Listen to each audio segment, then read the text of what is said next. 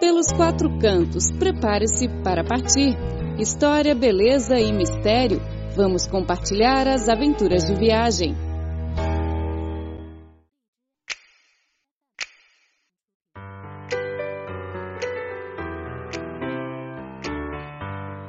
Olá, ouvintes, sejam bem-vindos ao programa Pelos Quatro Cantos.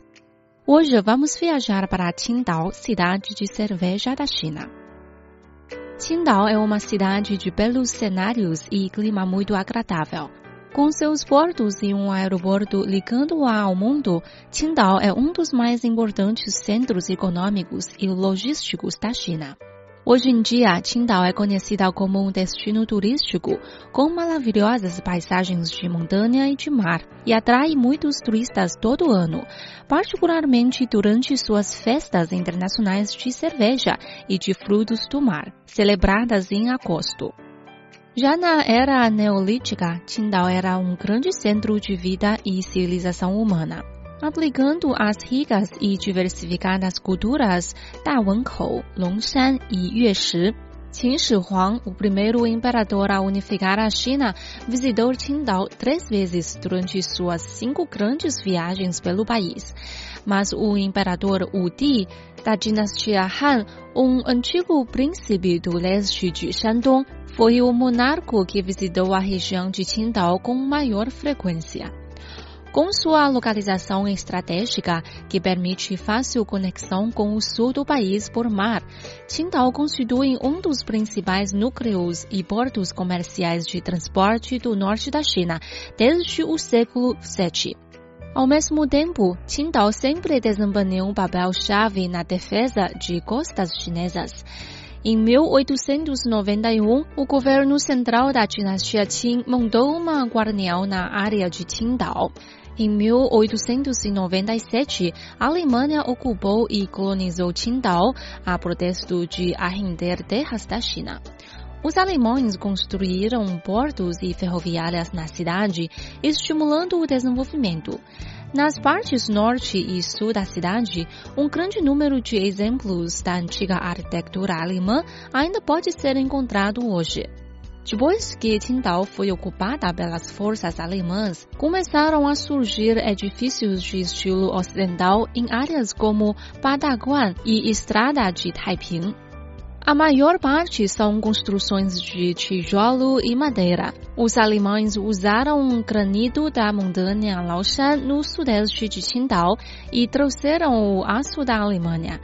Os grandes edifícios com frequência eram revestidos com granito ou chapas. Os telhados variaram no estilo e as cumieiras lembram a elegância medieval pastoral. Portas e janelas muitas vezes ganhavam ornamentações refinadas. Essas casas em estilo ocidental, rodeadas em árvores e flores, tendo ao fundo o cenário de montanhas verdes e águas azuis, tornam a cidade mais bonita e dinâmica. As telhas vermelhas das casas e as árvores exuberantes são um dos aspectos especiais de Qingdao, e Badaguan, na parte leste da Baía de Huiquan, é um bom exemplo disso. Mais de 200 casas isoladas se alinham nas tranquilas ruas desse bairro, cada uma ostentando um design e uma estrutura únicos, sempre com um belo jardim e vista do mar. As construções em estilo russo, britânico, francês, alemão, americano, dinamarquês, greco, espanhol, suíço, japonês, apenas para citar alguns, fazem dessa área uma verdadeira vitrine da arquitetura mundial. A rua Guantao, no norte da cidade, foi construída em 1899. Esta rua ficava junto à estação de trem, ao porto e à alfândega, constituindo uma localização perfeita para negócios e comércio. Naquela época, essa rua concentrava as companhias estrangeiras. Era sempre a primeira parada para negócios dos diferentes países que tinham escritórios e filiais estabelecidos em Qingdao. O próspero comercial de importação e exportação no início do século XX atraiu bancos estrangeiros e isso permitiu à rua Guantao crescer e virar um centro financeiro e econômico que exerceu forte influência na economia do leste da China e no comércio de exportação e reexportação das regiões costeiras do país. Hoje está restaurada como uma rua de estilo alemão, com 25 edifícios da era colonial bem preservados em seu quilômetro de extensão. Na China, Qingdao é com frequência sinônimo de cerveja. Orgulho da cidade, a empresa Qingdao Brewery foi fundada em 1903 por alemães e britânicos radicados na cidade. A cerveja Qingdao, feita com cevada, lúpulo e água pura das fontes da montanha Laoshan, vem sendo reconhecida como a melhor cerveja da China desde 1906, quando ganhou a medalha de ouro na exposição de Munique. A Qingdao foi a primeira empresa do continente chinês a ser listada no exterior e sua cerveja foi uma das primeiras marcas chinesas a entrar no mercado internacional. A cerveja Qingdao já esteve presente até hoje em mais de 80 países e regiões, entre elas Estados Unidos, Japão, Alemanha, França, Reino Unido, Itália, Canadá, Brasil e México. Segundo o relatório do Haas Group, a Qingdao é a sexta maior cervejaria do mundo em volume de produção.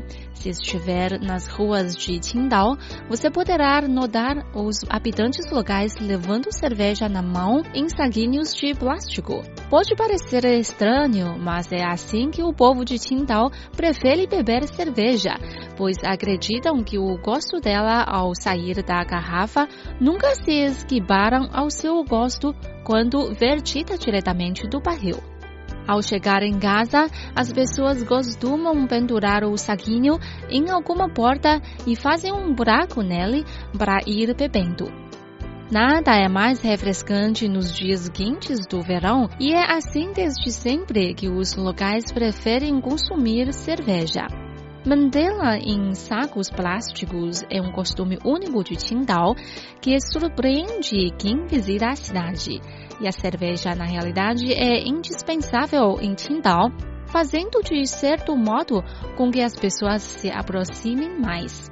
O mês de agosto é a melhor época para visitar Qingdao, o Festival Internacional da Cerveja, com duração de 16 dias. Começa sempre na segunda semana do mês. Desde 1991, o evento tem sido uma das maiores festas com o tema da bebida na Ásia, atraindo numerosas cervejarias da China e de vários outros países. Nessa época do ano, um aroma de malte se espalha pela cidade. Tomar cerveja, comer frutos do mar e tomar banho de sol na praia são consideradas atividades obrigatórias em Qingdao. Laoshan, a leste de Qingdao, é uma das principais montanhas da península de Shandong, com uma altitude de 1.132 metros acima do nível do mar. É o ponto mais alto do litoral chinês. Além disso, Laoshan é a terra natal do taoísmo chinês. A cultura taoísta mais antiga dessa montanha remonta ao século 8 a.C., quando um grupo de pessoas se reuniu aqui para buscar a imortalidade por meio da prática da alquimia. Por volta do século III a.C., Laoshan floresceu como uma montanha sagrada muito famosa. Segundo o taoísmo, que é uma religião de origem chinesa que desempenhou um papel muito importante na cultura tradicional chinesa, o Tao dá origem a todo ser, Adorando vários tipos de divindade, os taoístas buscam a imortalidade e uma existência celestial, ao mesmo tempo que procuram os benefícios para a humanidade. A religião floresceu em Laoshan do século 8 ao século 17. Nada menos do que nove palácios, oito templos e 72 conventos espalharam-se pelos vales e bicos de Laoshan, onde um grande número de peregrinos oferecia incenso e orações. Fato interessante é que algumas das edificações taoístas na montanha foram compartilhadas por monges taoístas e budistas. Hoje em dia, 13 antigos palácios e templos ainda permanecem, entre eles os palácios Taiqing, Shanqing e Taiping e o Palácio Memorial para Guanyin, Shangqing e Taiping são as três supremas divindades do taoísmo. Os taoístas acreditam que as três supremas divindades residem em um reino celestial muito distante e misterioso, controlando outras divindades e o universo, ao mesmo tempo que protegem a sociedade humana. Na língua chinesa, a expressão sacerdote taoísta de Laoshan se refere a mistério e magia. Ela se origem de uma história na obra chinesa clássica Estranhos Contos de uma Oficina Chinesa, escrita por Pu Songlin durante a dinastia Qing. Ela conta a história de um jovem que deixou a família e foi para Laoshan ao descobrir que os sacerdotes de lugar eram adeptos da magia taoísta. No entanto, o jovem era mimado demais para suportar as dificuldades que os sacerdotes enfrentavam e, no final, não conseguiu realizar nada.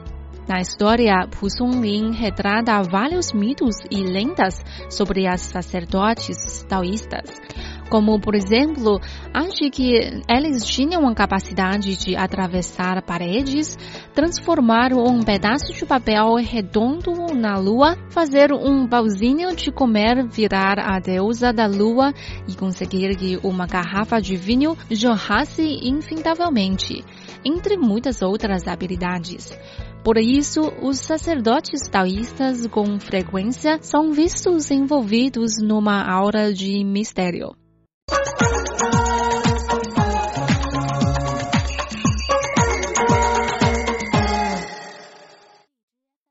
A ponte Zhanqiao, também conhecida como Damatou, a ponte Zhanqiao no norte da Bahia de Qingdao, é o marco da cidade com mais de 100 anos de história. A ponte foi construída para o fim militar e foi transformada em atracadouro de carga após a tomada da cidade pelos alemães. Um tradicional pavilhão ortogonal em estilo chinês ergue-se na Ponte Sul, revestido por cerâmica vitrificada amarela e apoiado por 24 colunas. Com uma área total de 340 metros quadrados, o pavilhão de dois andares constitui ótima plataforma para apreciar a vista do mar. O antigo escritório do governador alemão Situado na encosta sul da montanha Guanhai, esse complexo foi construído durante a ocupação alemã e abriga hoje uma pousada. Projetado pelo arquiteto alemão Werner Lazarowitsch, sua construção levou três anos. Foi concluída em 1908. A edificação de quatro andares, que conta ainda com um anexo, combina os estilos do período guilhermiano alemão e o jugentil. A magnífica decoração interior lembra os palácios europeus. Tesouros recolhidos ao redor do mundo estão agora em exposição no interior do edifício. Palácio Taiping, de frente para o mar, com montanhas ao fundo, o Palácio Taiping é um dos pontos altos de Laoshan. Construído durante a dinastia Song do Norte, o palácio tem um estilo arquitetônico simples e três majestosos edifícios centrais. Vale a pena visitar também os pequenos locais de lindas vistas e os entalhes em pedra que ficam na vizinhança imediata do palácio.